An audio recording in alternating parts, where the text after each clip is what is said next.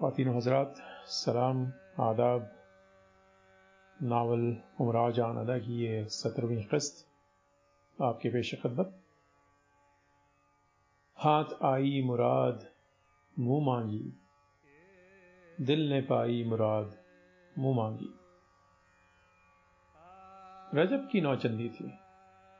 कुछ बैठे बैठे मेरे दिल में आई, चलो दरगाह चलें। जियारत ही करें। सरे शाम सवार होके पहुँचे। बड़ा मजमा था। पहले तो मैं मर्दानी दरगाह के सहन में इधर उधर टहला की। फिर जाके शमे जलाई, हाजिरी चढ़ाई। एक साहब मरसिया पढ़ रहे थे। उन्हें सुना, फिर एक मौलवी साहब आए। इन्होंने हदीस पढ़ी। उसके बाद मातम हुआ। अब लोग अपने अपने घरों को चलने लगे। मैंने भी जियारत, रुखसती पढ़ के वापसी का इरादा किया। दरवाजे तक पहुँच के जी में आया, जनानी दरगाह में होती चलो। नोहा खानी की शहरत, नवाब मलका किश्वर की सरकार से तोसल की वजह से अक्सर औरतें मुझको जानती थी। मैंने ख्याल किया कि दो चार मिल ही जाएँगी, इसी बहाने से मुलाकातें हो जाएँगी। सवार होकर जो पहले पर्दे डाल डाल के जनानी दरगाह के दरवाजे पर पहुँची, मोहलदार ने आके सवारी उतारवाई। अंदर गई, मेरा ख्याल गलत ना था। अक्सर औरतों से सामना हुआ। शिकवे, शिकायतें, गदर के हालात, इधर उधर की बातें हुआ की बड़ी देर हो गई। मैं वापस आने ही को थी कि इतने में देखती क्या हूँ? दहनी तरफ़ की सीची से कानपुर वाली बेगम साहब निकल चली आती हैं। बड़े ठाठ हैं। तोलवा चौड़ा पहने हुए चार पाँच महरियाँ साथ हैं। एक पांचे संभाले हुए हैं। एक के हाथ में पंखा है। एक लोटिया खासदान लिए है, एक के पास सैनी में तबरकात है। मुझे दूर से देखती ही दौड़ी, कंधे पर हाथ रख दिया। बेगम, अल्लाह उमराव, तुम तो बड़ी मुरवत हो। कानपुर से जो गायब हुई तो आज मिली हो। वो भी इत्तेफाक से। मैं, क्या कहूँ, जिस दिन आपके बाग में रात को रही थी, उस दिन सुबह को लखनऊ से लोग आके मुझे पकड़ के लखनऊ ले गए। फिर भागड़ हो गई। खुदा जाने कहाँ कहाँ मारे थे। न मुझे आपका पता था, न आपको मेरा हाल मालूम था। बेगम, खैर, अब तो हम तुम दोनों लखनऊ में हैं। मैं, लखनऊ कैसा? इस वक्त तो एक ही मुकाम पर हैं। बेगम, इसकी सनद नहीं, तुम्हें तो मेरे मकान पर आना होगा। मैं, सर आँखों से, मगर आप रहती कहाँ हैं? बेगम, चौपटियों पर नवाब साहब को कौन नहीं जानता? मैं पूछने ही को थी कि कौन नवाब साहब? इतने में एक मोहर बोल उठी, नवाब मोहम्मद तकी खान का मकान कौन नहीं जानता? मैं, आने को तो आऊँ, मगर नवाब साहब के खिलाफ ना हो। बेगम, नहीं, वो इस तबीयत के आदमी नहीं है, और फिर तुम्हारे वास्ते। मैंने उस रात का हाल रत्ती रत्ती उनसे कहा था। उन्होंने तो खुद कानपुर में कई मरतबा ढूंढवाया। अक्सर पूछते रहते हैं। मैं अच्छा तो ज़रूर आऊँगी। बेगम, कब आओगी? वादा करो। मैं आपकी जुमरात को हाजिर होंगी। बेगम ओ ही ये जुमरात की अरवा तुम कब से हो गई?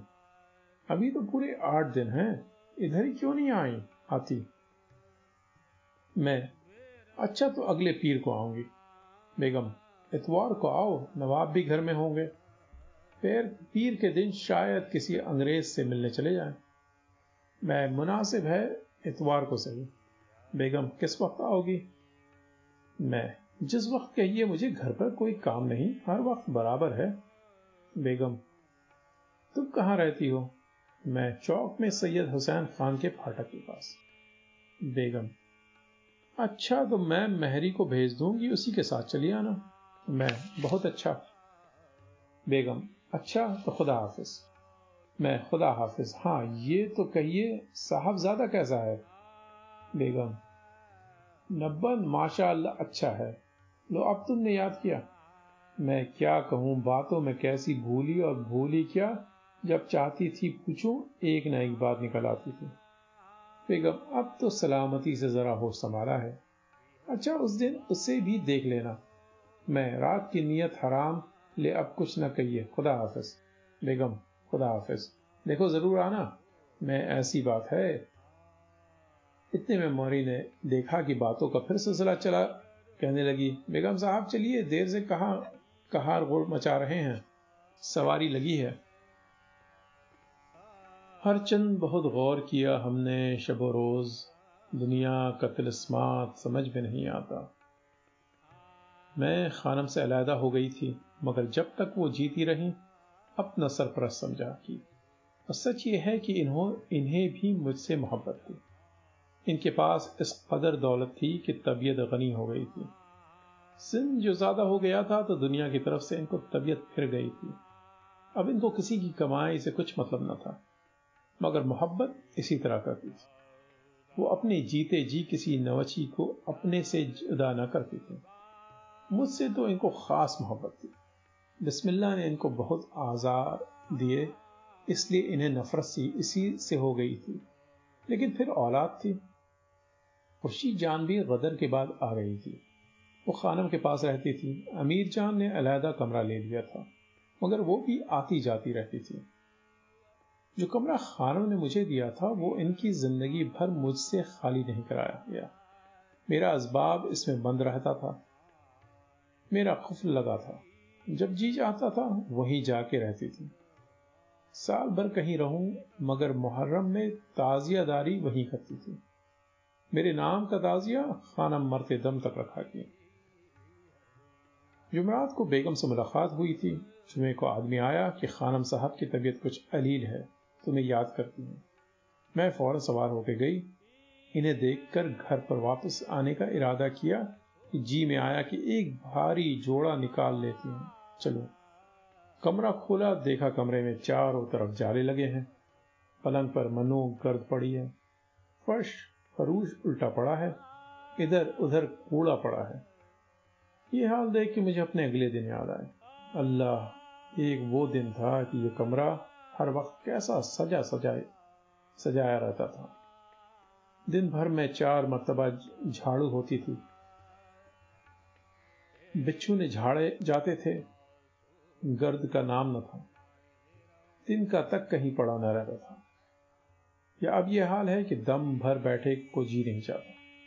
वही पलंग जिस पर मैं सोती थी, अब इस पर कदम रखने हुए कराहत मालूम होती थी। आदमी साथ था, मैंने उससे कहा, जरा जाले तो ले लो। वो एक सनेठा कहीं से ढूंढ के उठा लाया।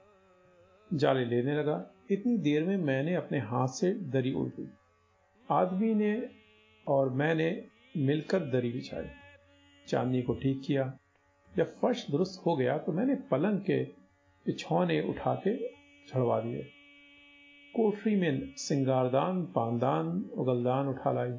सब चीज़ें अपने अपने करीने से लगा दी, जिस तरह किसी जमाने में लगी रहती थी। खुद पलंग से तकिया लगा के बैठी। आदमी के पास खासदान था, पान लेके खाया। आईना सामने लगा के मुँह देखने लगे। अगला जमाना याद आ गया।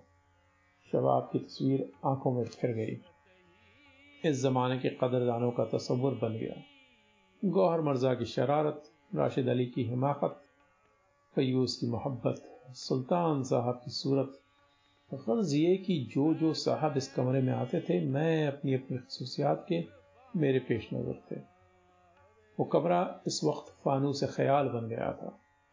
एक तस्वीर आँख के सामने आती थी और गायब हो जाती थी।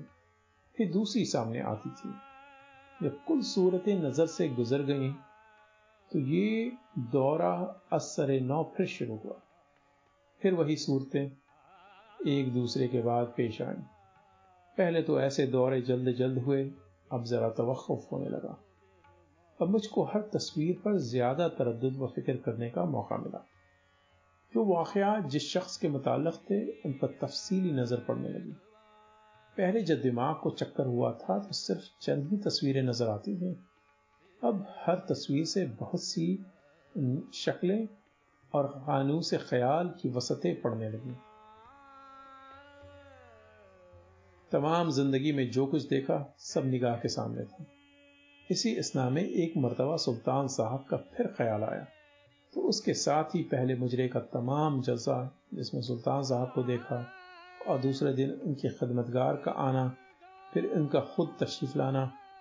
मज़े मज़े की बातें, शेर सुखन का चर्चा खां साहब का गिर पड़ना, शमशीर खान की जान निसारी, कोतवाल का आना, खान साहब का घर भिजवाना और सुल्तान साहब का ना आना, महफिल में इनको देखना, लड़के के हाथ रुखा भेजना, फिर असर नौ रस्म होना नवाजगंज के जलसे, ये सब वाकयात इस तरह से मालूम होते थे जैसे कल हुए हैं। ये दौरे बराबर चल रहे थे, मगर जब पहले मुजरे के बाद सुल्तान साहब के आदमी का प्याम लेके आता याद आता था तबीयत कुछ रुक सी जाती थी। ऐसा मालूम होता था जैसे इस मौके पर कुछ छूट जाता है। इतने में आदमी ने ज़ोर से एक चीख मारी। आदमी ये देखिए वो कन खजूरा आपके दुपट्टे पे चढ़ा जाता है। मैं ओ ये कह के उठ जल्दी से दुपट्टा उतार के फेंक दिया। अलग जा खड़ी हुई। आदमी ने दुपट्टा उतार के झाड़ा कन खजूरा पट से गिरा और रेंग के पलंग के सिरहाने पाए के नीचे घुस गया। आदमी ने पलंग का पाया उठाया। अब जो देखते हैं तो पाए के नीचे पाँच अशरफियाँ बराबर बिछी हुई हैं। आदमी बहुत ही मुताजब होके हाय ये लीजिए, ये क्या है? मैं दिल में, आ, ये वो अशरफियाँ हैं। आदमी से अशरफिया हैं। आदमी, वाह, अशरफिया यहाँ कहाँ से आई? मैं, वो कन खजूरा अशरफिया बन गया। अच्छा उठा लो। आदमी, पहले तो जरा झिझका, फिर पाँचों अशरफिया मुझे उठा के हवाले की। रसवा। तो क्या खानम का मकान गदर में नहीं लुटा? उमरा लुटा क्यों नहीं? मगर फ़र्ज़ कर लीजिए कि किसी ने मेरे पलंग का पाया उठा के नहीं देखा। रसवा, मुमकिन है। किसी तरह से हो तस्कीन शौक कैसा रश्क। मिलेंगे आज हम उनसे, रकीब से मिलकर। इतवार के दिन आठ बजे सुबह को बेगम साहब की महरी, फेनस और कहारे के सर पर नाजिल हो गई। मैं अभी सो के उठी थी। अच्छी तरह हुक्का भी ना पीने पाई थी कि इसने जल्दी मचाना शुरू कर दिया। मैं समझी थी कि खाना वाना खा के जाना होगा।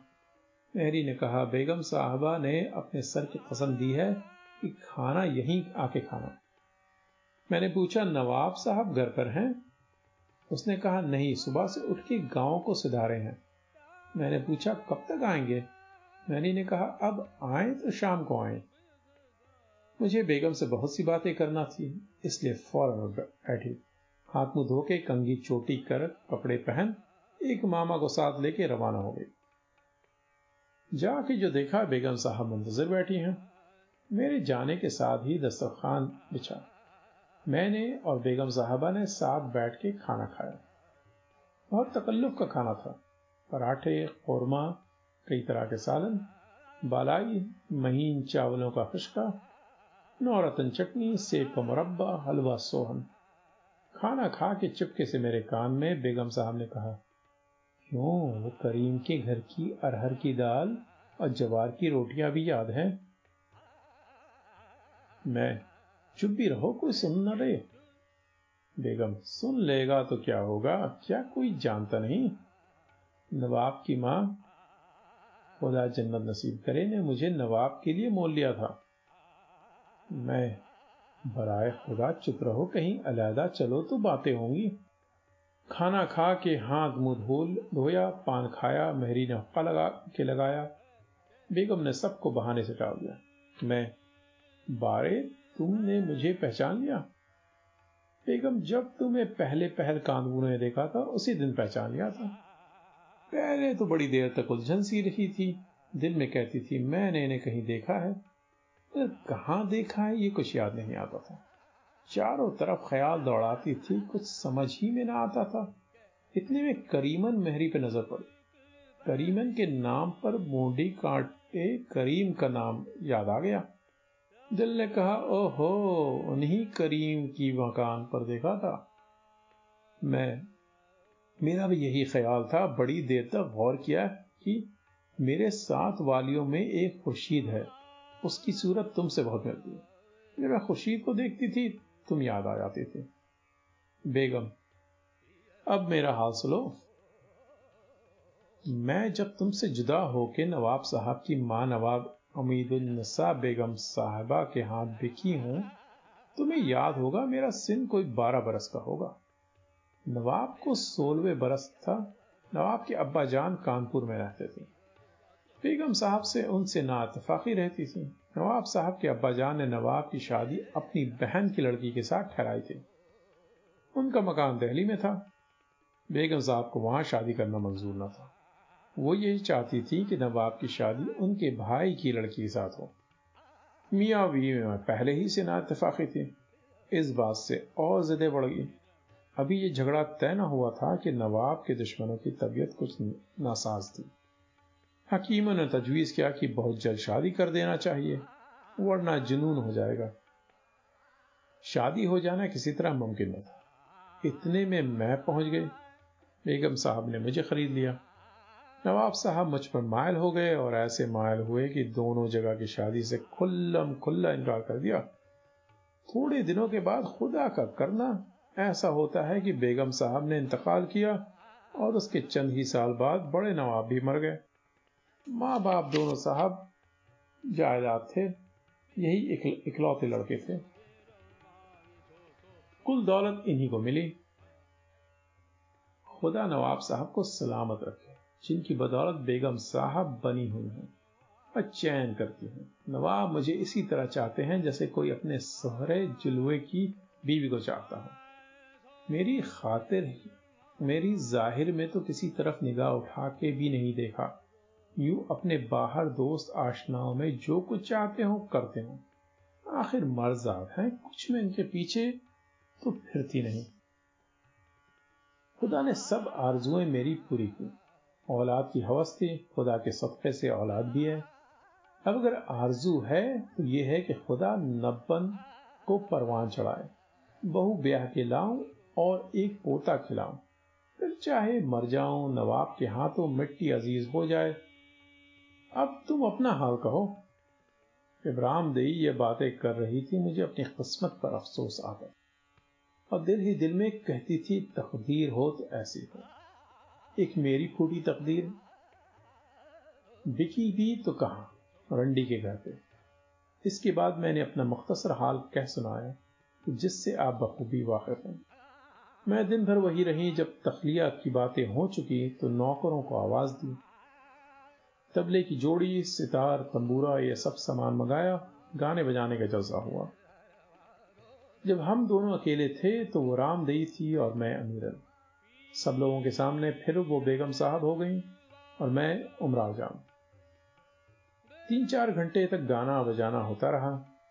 बेगम भी किसी कदर सितार बजा लेती थी। जब मैं गा चुकी थी तो वो सितार की कोई गत छेड़ देती थी। एक मुगलानी का गला बहुत अच्छा था, उसको गवाया।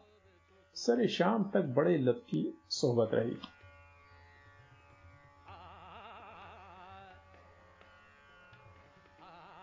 हाँ ए निगाह शौक मुनासिब है एहतियात। ऐसा न हो कि बज़ में चर्चा करे कोई। करीब शाम महल में नवाब साहब की आमद आमद का गुल हुआ। वो बेतकल्लुफी की सोहबत बरहम हो गई। तबले की जोड़ी, सितार, तंबूरा, वो सब चीज़ें हटा दी गई। छुपने वालियाँ उठ उठ के पर्दे में जाने लगी और सब लोग अपने अपने करीने से हो गए। मैं भी बेगम से अलग हट के मुक्ता बन के बैठ गई जिस दालान में हम लोग बैठे थे, वहाँ से दरवाजे का सामना था। पर्दा पड़ा हुआ था। नवाब के इंतज़ार में इस पर्दे की तरफ़ निगाहें लगी हुई थी। मैं भी इसी तरफ़ देख रही थी। इतने में किसी खिदमतगार ने चिल्ला के कहा, नवाब साहब आते हैं। चंद लम्हे के बाद महरी ने पर्दा उठा के कहा, बिस्मिल्लाह रहीम। नवाब अंदर दाखिल हुए। मैं सूरत देखते ही दिल में, वही तो हैं। सुल्तान साहब, है है, किसी मौके पर सामना हुआ है। नवाब की निगाह मुझ पर पड़ी। पहले तो कुछ झिझके, फिर बगौर मेरी तरफ़ देखते हुए आगे बढ़े। मैं भी इन्हीं की तरफ़ देख रही थी। मैं देखता हूँ जो उनकी तरफ़ तो हैरत है। मेरी निगाह का वो इस तरह देखते हैं। और नवाब दलान के करीब पहुँच गए और मेरी ही तरफ़ देखते जाते थे। बेगम, वही नवाब देखते क्या हो? वही हैं उमराव जान जो कानपुर। नवाब अनजान बनकर हाँ मैंने तुमसे परसों इन्हें का तस्करा कर किया था। अब फर्श के करीब पहुँच गए सब ताजीम को उठ खड़े हुए। नवाब मसनद पर बेगम के पहलू में एक जरा सरक के बैठ गए। अब शाम हो गई थी, मेहरी ने दो कनों सफ़ेद रोशन करके सामने रखे बेगम पान बनाने लगी। इस अरसे में नवाब ने आँख बचा के मेरी तरफ़ देखा। मैंने कनखियों से इन्हें देखा। अब न वो कुछ कह सकते हैं, न मैं बोल सकती हूँ। मुँह से बोलने का मौका न था, मगर इस वक्त आँखें जबान का काम दे रही थी। शिकवे शिकायत, रमज किनाया सब इशारों में हुआ किया। नवाब किसी कदर अजनबियत से उमराव जान साहब वाकई हम तो आपके बहुत ही ममनून हैं वाकई कानपुर में इस शब को तुम्हारी वजह से हमारा घर लुटने से बच गया मैं ये आप क्यों मुझे कांटों में घसीट रहे हैं एक इत्तफाकी अमर था नवाब खैर जो कुछ हो वजह तुम्हारी थी खैर असबाब तो वहाँ कुछ न था मगर एक बड़ी खैरियत हो गई। तमाम ज़रूरी कागजात कोठरी में मौजूद थे। मैं ये हजूर इन दिनों जंगल में औरतों को छोड़ के कहा गए थे? नवाब क्या कहूँ ऐसी ही मजबूरी थी। लखनऊ की जायदाद बादशाह ने जब्त कर ली थी। लॉर्ड साहब के पास कलकत्ता जाना ज़रूर था। ऐसी उजलत में गया था कि न कुछ सा, सामान किया न लिया न दिया। सिर्फ़ शमशीर खान और एक आदमी और साथ लेके चला गया। मैं, वो कोठी ऐसे जंगल में है कि जो वारदात ना हो ताजुब है। नवाब, सिवाय उस वाक़े के और कोई वारदात कभी नहीं हुई। वजह यह थी कि कदर होने को था। बदमाशों ने सर उठाया था, मुल्क में अंधेर मचा था। इसके बाद और इधर उधर की बातें हुआ कि फिर दस्तखान बिछा। सबने मिलकर साथ खाना खाया। जब हक्का पान से फरागत हो चुकी थी तो नवाब ने गाने की फरमाइश की। मैंने ये गज़ल शुरू की। मरते मरते न कजा याद आई।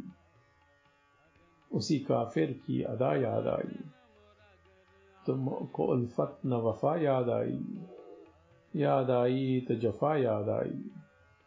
हिजर की रात गुजर ही जाती। क्यों तेरी जुल्फे रसा याद आई?